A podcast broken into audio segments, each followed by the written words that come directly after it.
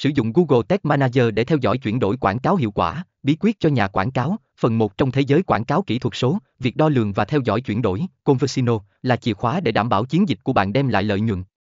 Trong bài viết này, chúng ta sẽ khám phá cách sử dụng Google Tag Manager, GTM, để tối ưu hóa việc theo dõi chuyển đổi quảng cáo, giúp bạn tiết kiệm thời gian và tăng hiệu suất chiến dịch.